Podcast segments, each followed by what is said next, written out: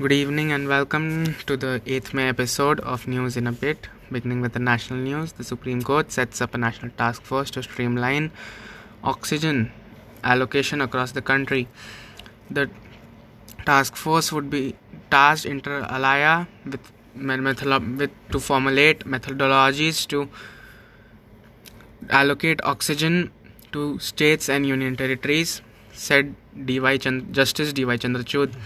The Supreme Court said the Supreme Court on Friday said that said to ensure that 700 metric tons of oxygen was was supplied daily to Delhi. This comes as Delhi records 17,000 new cases and 332 deaths.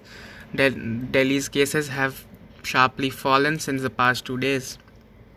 The Institute of Health Metrics and Evaluation said that India will record 1, 1 million deaths by the 1st of August. This comes as India records 4,187 deaths, which is the highest since the beginning of the pandemic. India on Saturday recorded 401,000 new cases.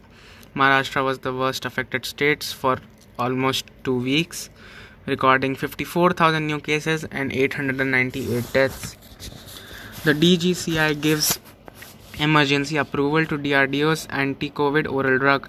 The drug was the drug was manufactured in collaboration with Dr. Reddy Laboratories in Hyderabad.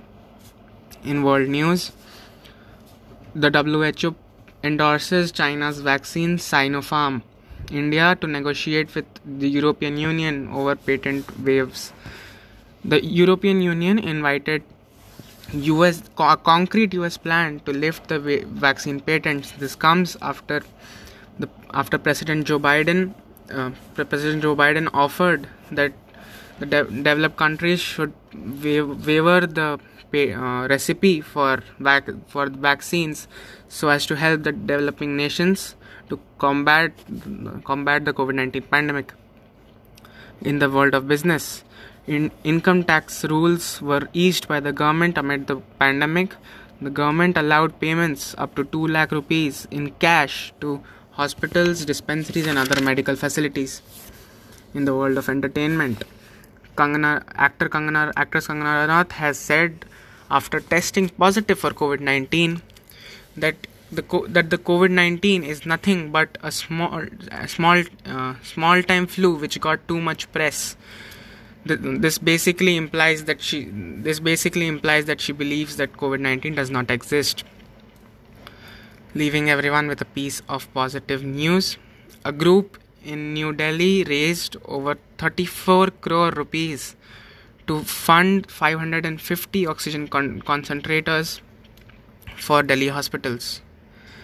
Uh, stay home stay safe do share the podcast and we'll meet you tomorrow. Thank you